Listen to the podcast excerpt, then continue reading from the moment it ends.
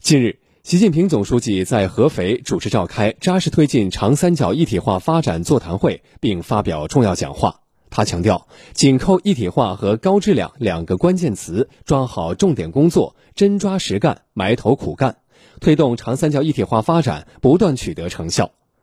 随着长三角一体化发展国家战略的全面实施，苏州迎来了难得的发展机遇。总书记的重要讲话也引发了苏州各界的热烈反响。我们来听记者季菊梅、王熙冉采写的报道。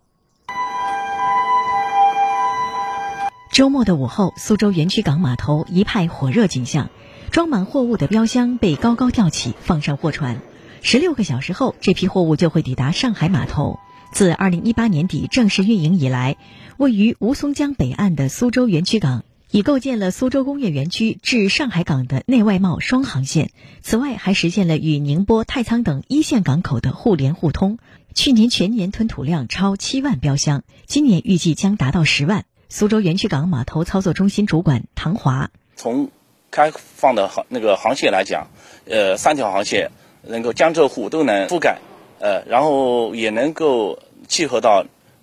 整个国家的战略，呃，长三角区域的呃一体化。习近平总书记强调，长三角区域一直是改革开放前沿，要对标国际一流标准，改善营商环境，以开放、服务、创新、高效的发展环境，吸引海内外人才和企业安家落户，推动贸易和投资便利化，努力成为联通国际市场和国内市场的重要桥梁。苏州工业园区高贸区管委会副主任孙静霞。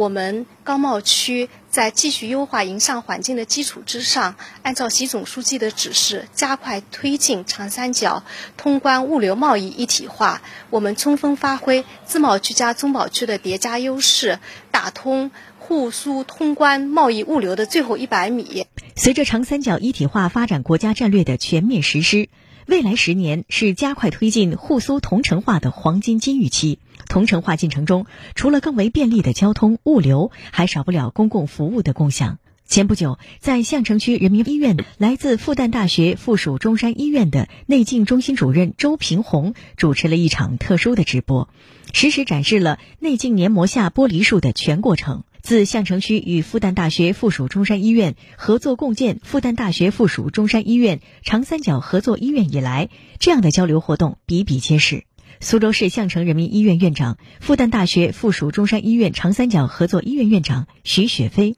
复旦大学附属中山医院的优质的医疗资源就定期下沉到我们苏州的相城区。呃，去年一年里边呢，我们总共服务了诊疗人次有两千多人次。习近平总书记在讲话中明确，要在一体化发展中补齐民生短板，利用长三角地区合作机制，建立公共卫生等重大突发事件应急体系，要多谋民生之利，多解民生之忧。苏州市相城人民医院院长、复旦大学附属中山医院长三角合作医院院长徐雪飞。接下来开始，我们会逐步建立我们复旦大学附属中山院长三角合作院的健康管理中心，推行我们的一个大健康的理念。也是个健康管理中心呢，也会跟我们复旦大学它本部的健康管理中心进行对接，居于一个同质化的一个管理。